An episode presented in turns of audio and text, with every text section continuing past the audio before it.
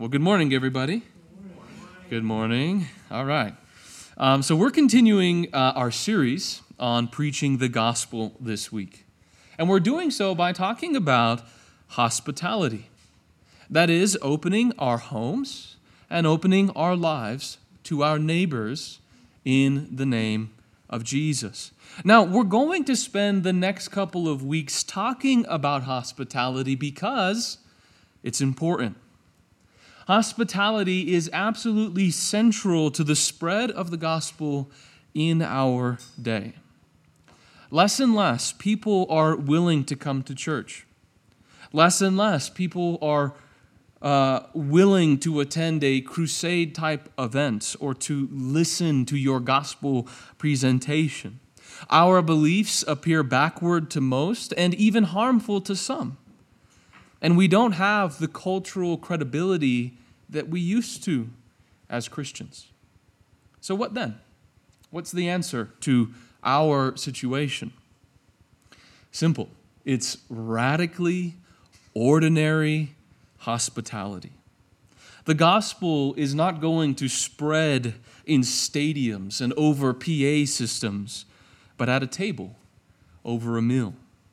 Introducing others to Jesus is not going to look like a man on a stage and a big crowd in front of him, but an open door, a pot roast, and an extra leaf on the table for your guests. It's going to look like a heartfelt conversation. It's going to look like letting some things slide, but also being clear about where our convictions lie.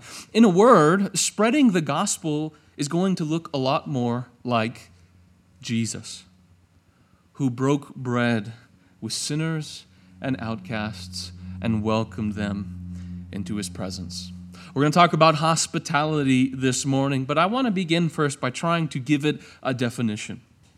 Now, hospitality naturally brings to mind a number of images hotels, cheap or expensive, an uncomfortably welcoming person, or visiting the American South, or etc. So, to begin with, we need to define hospitality as it's biblically understood.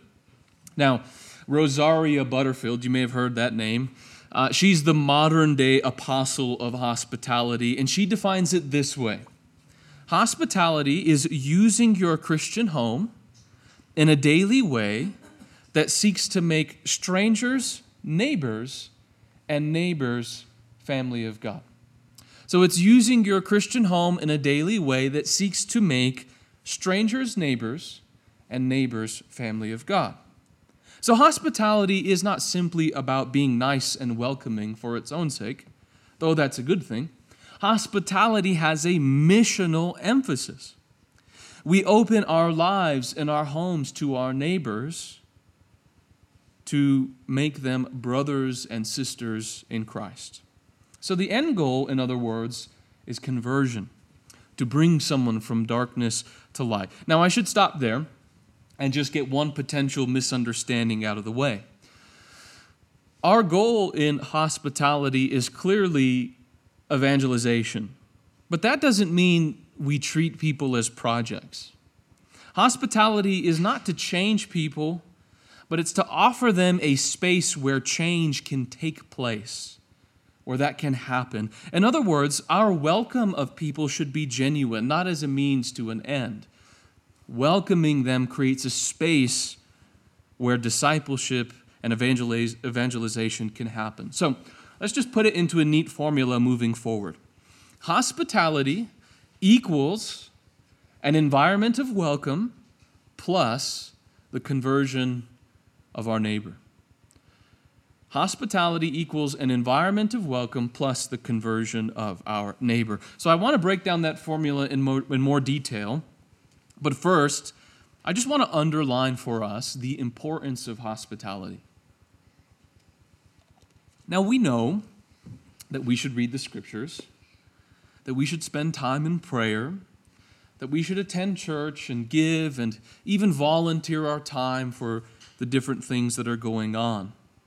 But hospitality? It seems more like a secondary concern in the Christian life. Hospitality seems like it's something for those who have the particular gifts and aptitude for that kind of thing. It seems like a secondary concern. However, if you survey the scope of the biblical teaching, hospitality is a primary emphasis in the Christian life. Paul tells us, Romans chapter 12, verse 13, very simply, practice hospitality practice hospitality. Now, in the original language, it's quite a bit stronger. He uses the word dioko, and it means to run swiftly, or to pursue, even to persecute. And it paints a picture, this word that Paul uses, in which we're hunting something down, in which we're pursuing it. In this case, hospitality. In fact, some of your translations may read that way pursue hospitality or be devoted to hospitality. In other words, what the Apostle Paul is telling us is that it's not a secondary pursuit in the Christian life. Hospitality is central, and it's something that we're to be after, it's something which we're to pursue with our time and resources. So, why is hospitality important? Why is it one of these things that we can place alongside the central disciplines of the Christian life? Well, the answer is pretty simple because hospitality gets to the very nature of the good news. When God rescues and redeems, it looks a lot like hospitality. He told the Israelites after the Exodus, chapter 9, chapter 19, verse 4, he says, You yourselves have seen what I did to the Egyptians, and how I bore you on eagle's wings, and listen, brought you to myself. The Israelites were slaves in a very inhospitable land. Once they were welcomed, but now they are oppressed and put to hard labor. But God intervened and he beat back their oppressors, destroying the Pharaoh and his army in the Red Sea. Now, for what purpose? Well, it was to bring them to himself. That is, to welcome them into his presence, that they would always be near him. I bore you on eagle's wings and brought you to myself. And Israel was never to forget this, what God had done for them. And God commanded them to be welcoming, to show hospitality to outsiders and strangers because that's who they were. Exodus chapter 23, verse 9, God says to his children, Israel, You shall not oppress a stranger, since you yourselves know the feelings of a stranger, for you were also strangers in the land of Egypt. So Israel was supposed to remember that experience. What it was like to be treated that way in Egypt, and then to be delivered by God and brought near to Him, welcomed into His presence. They were to remember that and then treat strangers accordingly. So, hospitality was at the very heart of what it meant for Israel to be Israel. God welcomed them and they were to welcome others. And that very same movement of salvation from inhospitality to hospitality is the same for us too. Now, when Jesus came to earth, he came as a guest. Luke chapter 9, verse 58 Foxes have holes, birds have nests, but the Son of Man has nowhere to lay his head. Jesus didn't own land, he didn't have his own home to retire to. He made himself entirely dependent on the hospitality of others.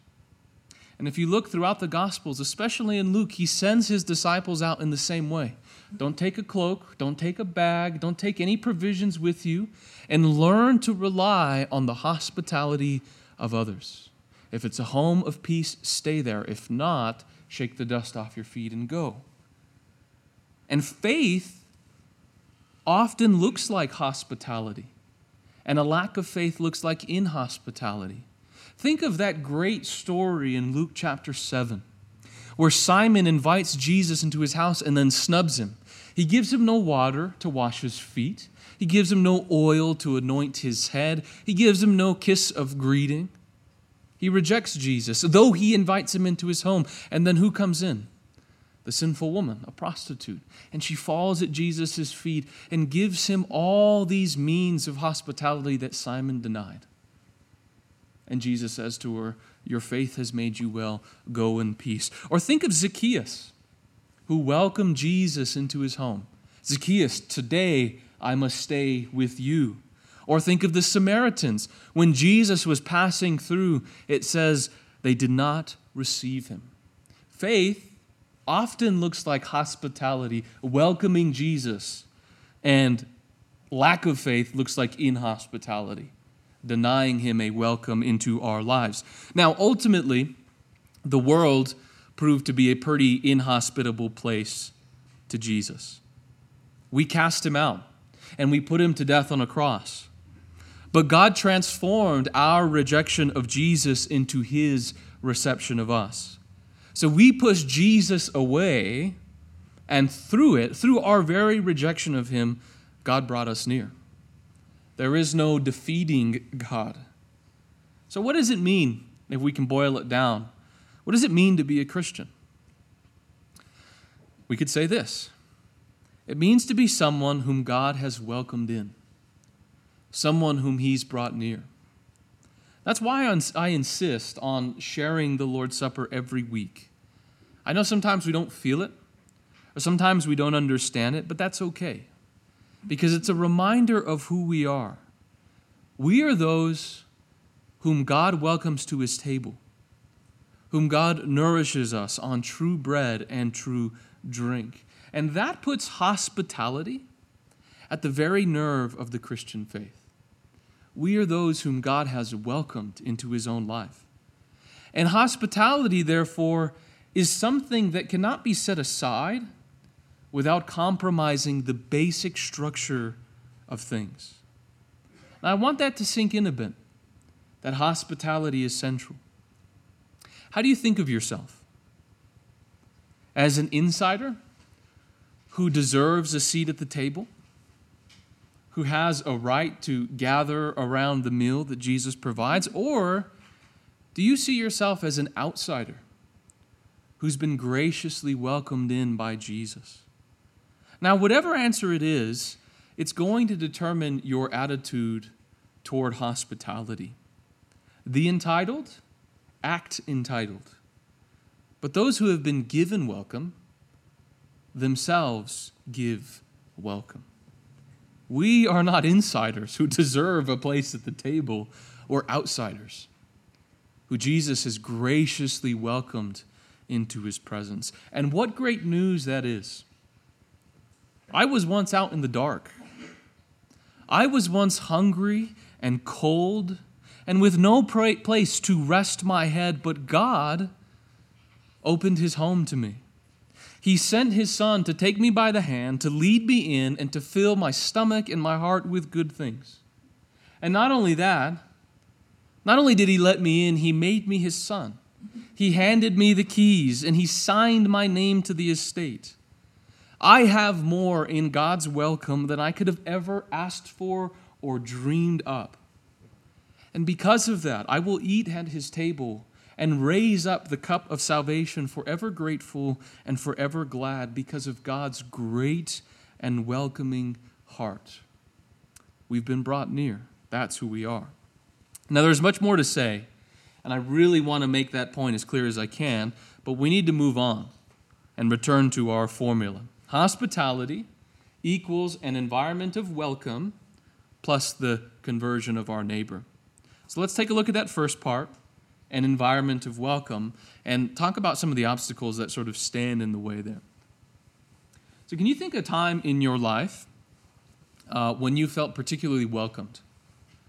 A time in your life where you felt particularly welcomed? What about a time when you were not welcomed? When you found yourself snubbed or on the outside looking in? Now, I once found myself as a Hispanic man in the deep south at a festival in the Smoky Mountains of Tennessee. It was summer, and I had been outside the whole time, and therefore I was particularly tan. But I did everything to blend in. Down to the boots, into the camo hat, went to the local, uh, local uh, what is it, thrift store, got what I needed. And yet, when I got there, that feeling of you don't belong here was palpable. It was, and I'll never forget it. Um, of course, it wasn't from everyone. I found the South to be very welcoming in general, but it was that place in particular, way up in the mountains.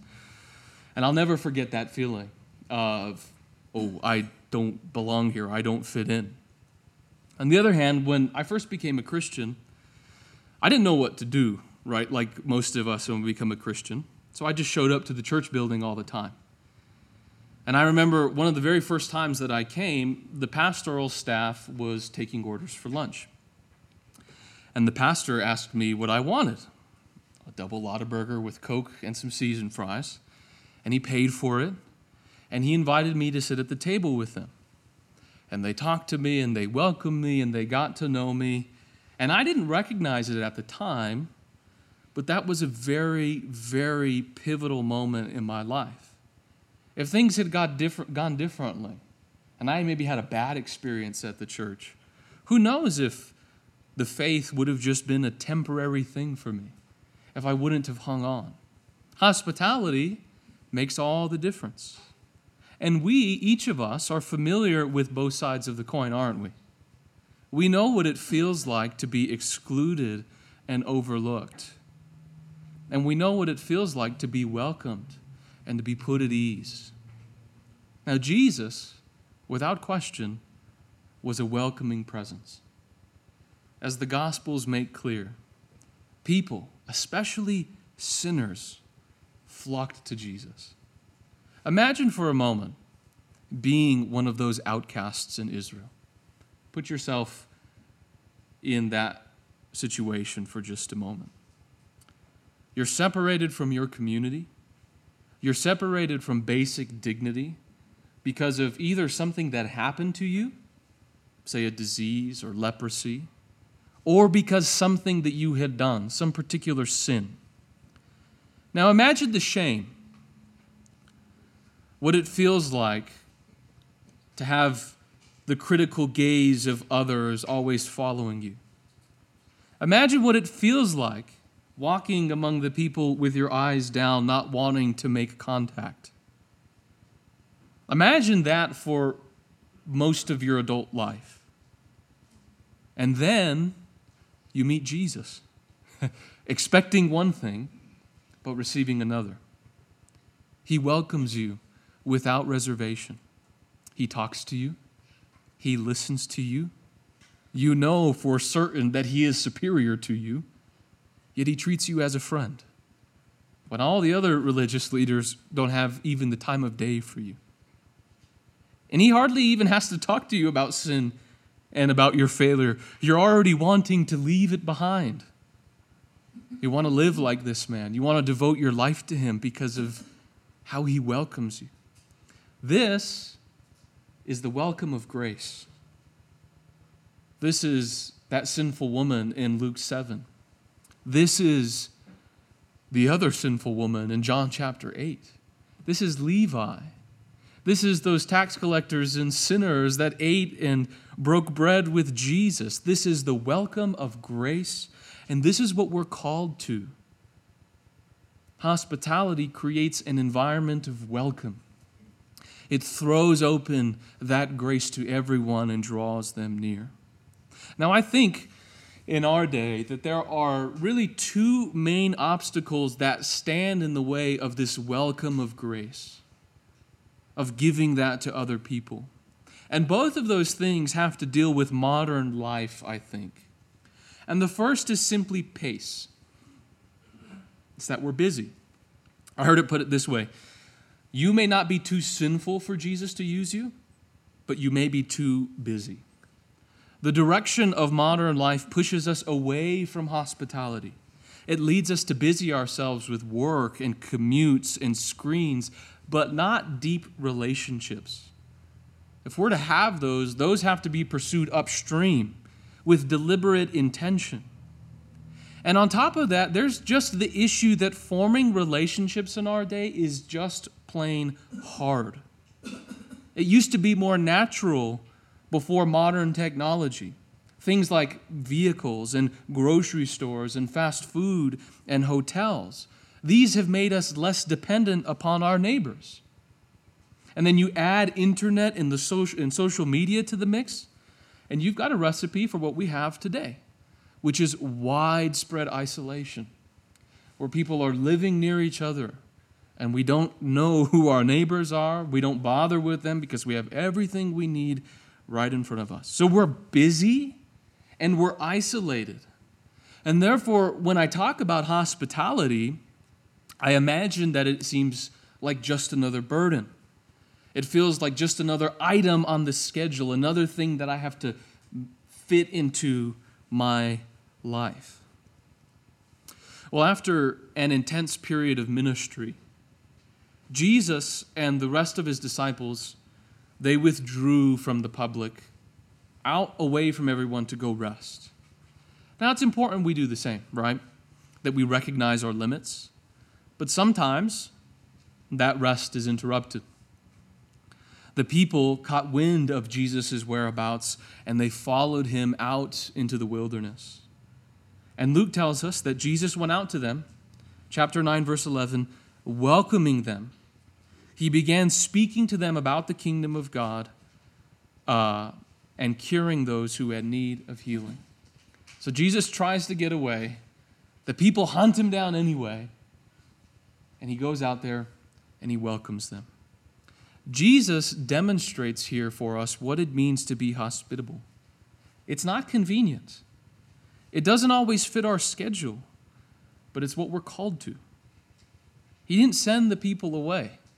He didn't say, guys, I don't have the time. I'm busy. Me and my disciples are we're doing this thing. He welcomed them and he provided for them. But his disciples, they weren't as available. As night approached, they said to Jesus, verse 12 of chapter 9, Send the crowd away that they may go into the surrounding villages and countryside and find lodging and get something to eat, for here we are in a desolate place. And of course, that sounds reasonable to our calculating logic. We're in the wilderness, it's late, they've already interrupted our thing, send them away. But not to Jesus. He responds rather sharply to his disciples. Verse 13, he says, You give them something to eat. You feed them. You take care of them. In other words, those neighbors of ours, even when they are an inconvenience, remain our responsibility. We are to give them no other than the welcome of Jesus. But of course, the disciples don't have anything to give. Yet Jesus commands them to give anyway, and that's where he takes over. From five meager loaves and two fish, he satisfies the hunger of thousands. Listen, Jesus doesn't ask anything from you but your availability. He takes your non existent resources and he works wonders with them. But the first thing he needs, the first thing he wants from you, is to be available is to open up, to welcome as he has done. And that's the first part of hospitality is just simply making room in our lives for our neighbors. And again, modern life is bent in the opposite direction. It leads us toward isolation. So making room probably means changing our lifestyles a bit. We have the tendency, and it's very natural, to treat our homes like castles equipped with a moat and alligators to keep visitors out. But how about we think of our homes as not castles, but outposts for the kingdom of God? Not ours, but something that God has given to us to advance the purposes of his kingdom. He wants our home to be like his home, where there's an open door to sinners and outcasts. Now, the second obstacle that confronts us I think, is simply fear. And this too is a societal thing. Our technologically induced isolation breeds suspicion and fear.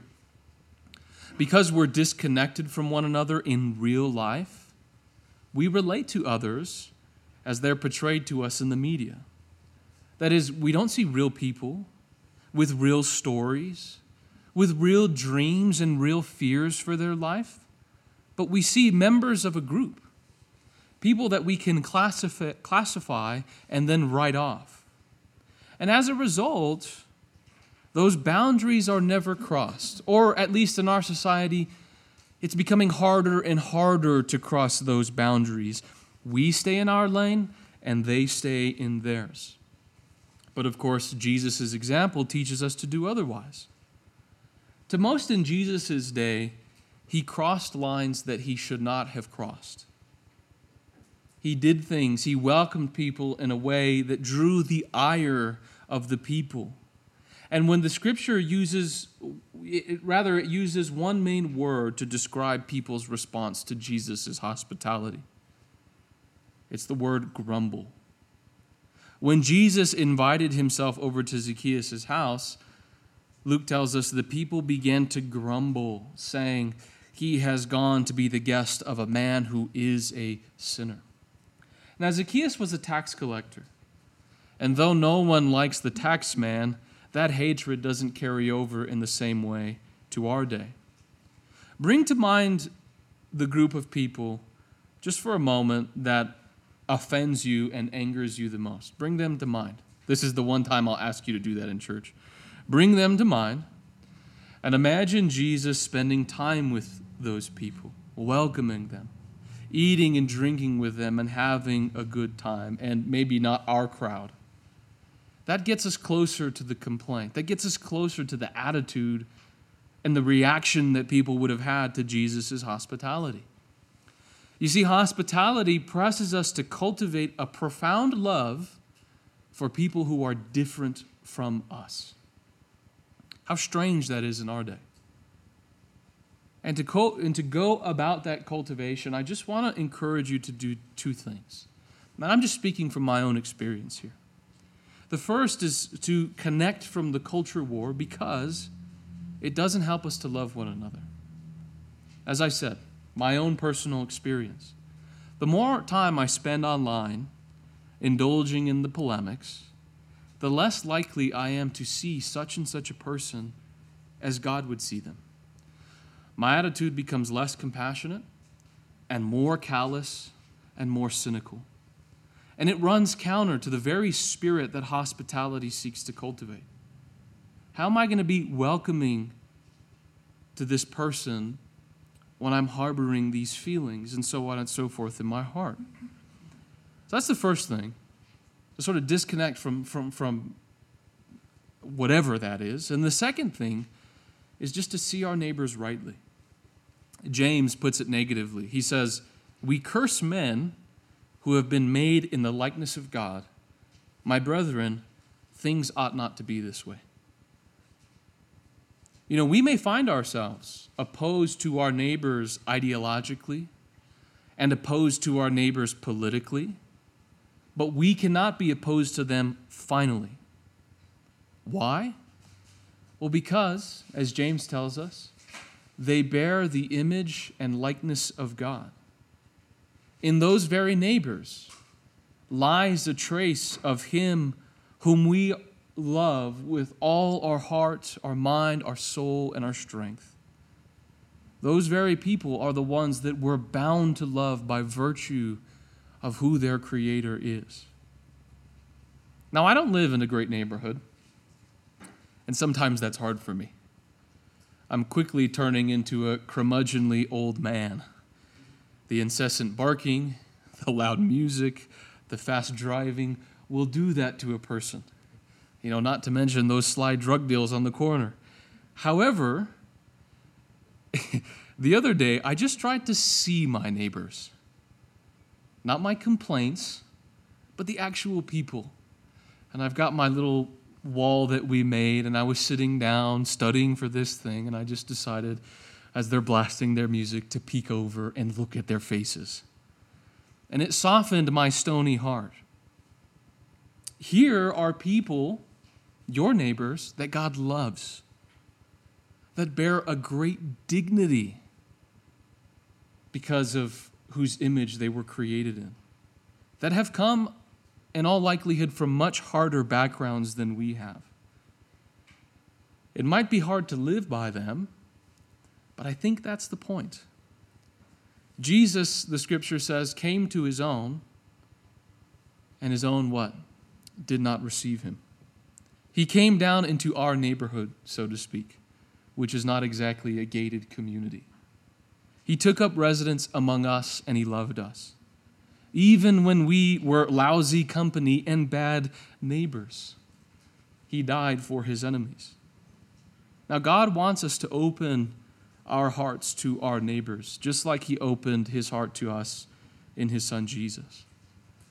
I just want to ask you, what might that look like for you in your situation, at your home? What would you need to change to be welcoming to outsiders, to your neighbors? What attitudes would need adjustment? What lifestyle choices would need to be rethought? What would need to be added to the mix? A little bit more courage, a little bit more love, whatever it might be. Now, I know that some of those things are big things I, because some of them are for me. But the point is, what I've been trying to underlie is that hospitality is worth it. It is a worthy and noble end to which we're called, and it's worth disrupting what we have around us. Now, I also mentioned that hospitality is the need of the hour, and that truly in our day, it's the best mission strategy. I, I genuinely believe that. However, it was Jesus' mission strategy before ours. So, getting to our text this morning. When Levi became a disciple, it says that he held a great banquet for Jesus at his house. So he threw a party. And Luke tells us, chapter 5, verse 29, there were a great crowd of tax collectors and other people with them. So Luke just coming off the streets to Jesus, so to speak, and he invites all his friends, everybody he knows. And of course, Luke's friends are like Luke, they're tax collectors.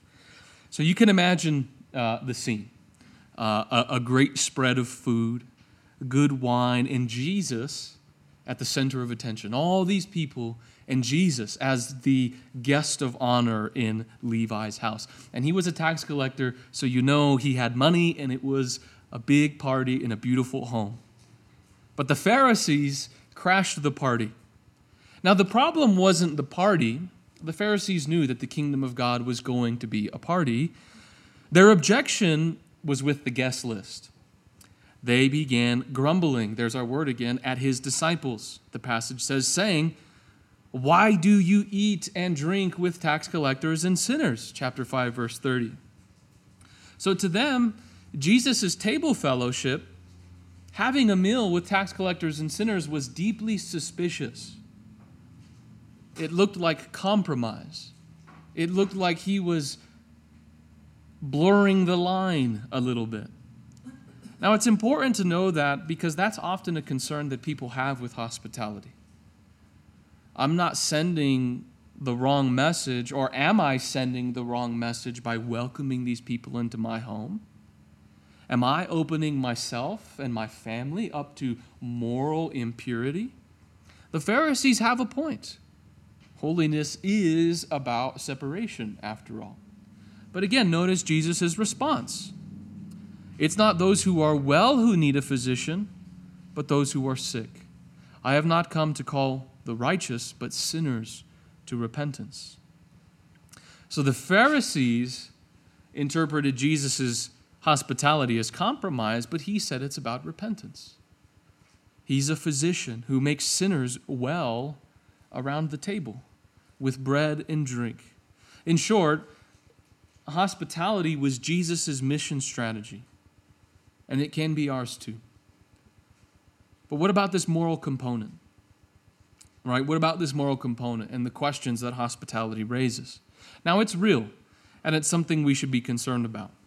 But the first thing I, I want to do here as we uh, draw to a close, the first thing I want to do is just get rid of some silly ideas um, that are out there about having non believers into your home. Their mere presence is not going to contaminate you or your family or your home.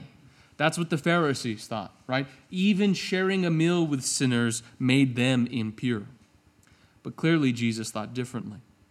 He said to his disciples, Mark 7:15, there is nothing outside the man which can defile him, but the things which proceed out of the man are what defile him. So impurity is not like a germ that can be passed by mere contact and association. Jesus says it's what's in here and what proceeds out of a man. That's what defiles him. However, that's not to say that hospitality is not going to put you in some awkward situations from time to time. It most certainly will as you welcome your home to neighbors. You know, what are you supposed to do when your neighbor drops an F bomb around the kids? Or when they smell of alcohol or marijuana? Or when hot button issues come up around the table? These are complicated matters, for sure, but they're unavoidable. Listen, unless we locked ourselves away in the church, then sooner or later, we're going to have to figure out how to live in the world. And it might not be at our table, but it will be somewhere. Somewhere we're going to be put in those situations where the world and the church butt up against one another. Now, I would argue that your table is the best place to handle these encounters. It's not at work where others are watching, it's not at the gym or a school function, but your home.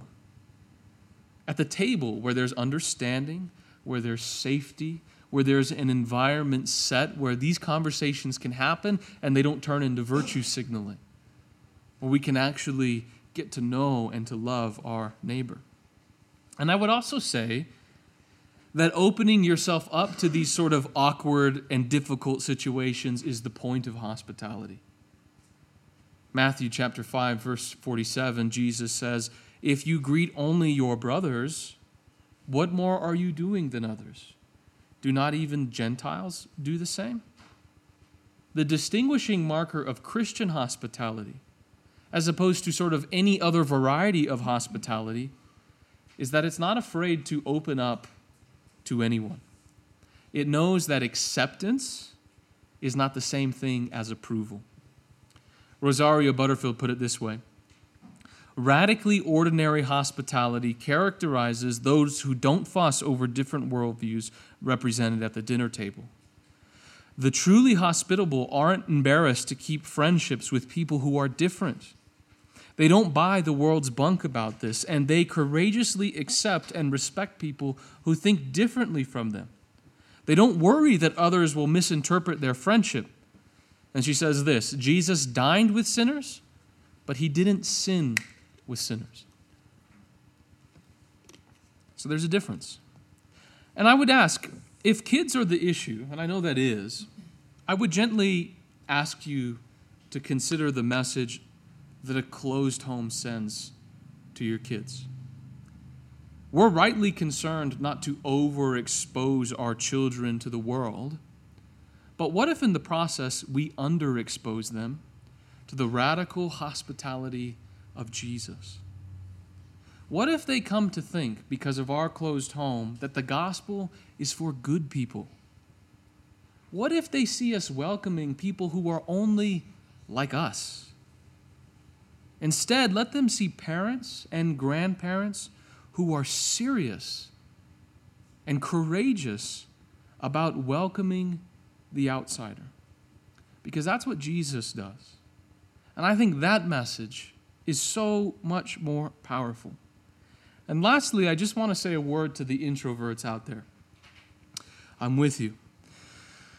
Now, I'm sure some of us hear this and think, oh no, I'm not that kind of person. That's not for me. Hospitality, not for me. And I get it, right? Well, my idea of a good evening sounds like uh, a cigar and a book and my backyard and nobody else. Hospitality sometimes sounds like a nightmare. But listen, God calls us to hard things. God calls us to hard things. Don't make an idol of your personality. You know, Moses, he tried to back out when God called him. And what did he do? He pointed to all his natural inabilities. I am slow of speech and slow of tongue, he said to God. Like somehow God didn't already know when he chose Moses. Yet God said to him, He reassured him, I, even I, will be with your mouth and teach you what you are to say. Listen, God knows more about you than even you do. And if you think that you cannot do something that He's called you to do, in this case, hospitality, guess who's wrong? It's not Him, but it's you. Don't be afraid. Our competency to do these things doesn't come from us, it comes from God. So take a step of faith. Be willing to venture out. Invite people into your home. So let me say radically ordinary hospitality is the need of the hour. Not just for our society and the whole church, but for our church. And let me just encourage you rise to the occasion. Now, I know that not everyone in our congregation can commit to something like this. Your season of life occupies you with other things, and that's okay. Do what you can, and I don't lay any further burden upon you. However, there are others in our congregation who are perfectly suited for this kind of thing. And listen, the brunt of the responsibility lies on your shoulders. And I don't say that to intimidate you, but to embolden you. It's you or no one, it's your home or no home.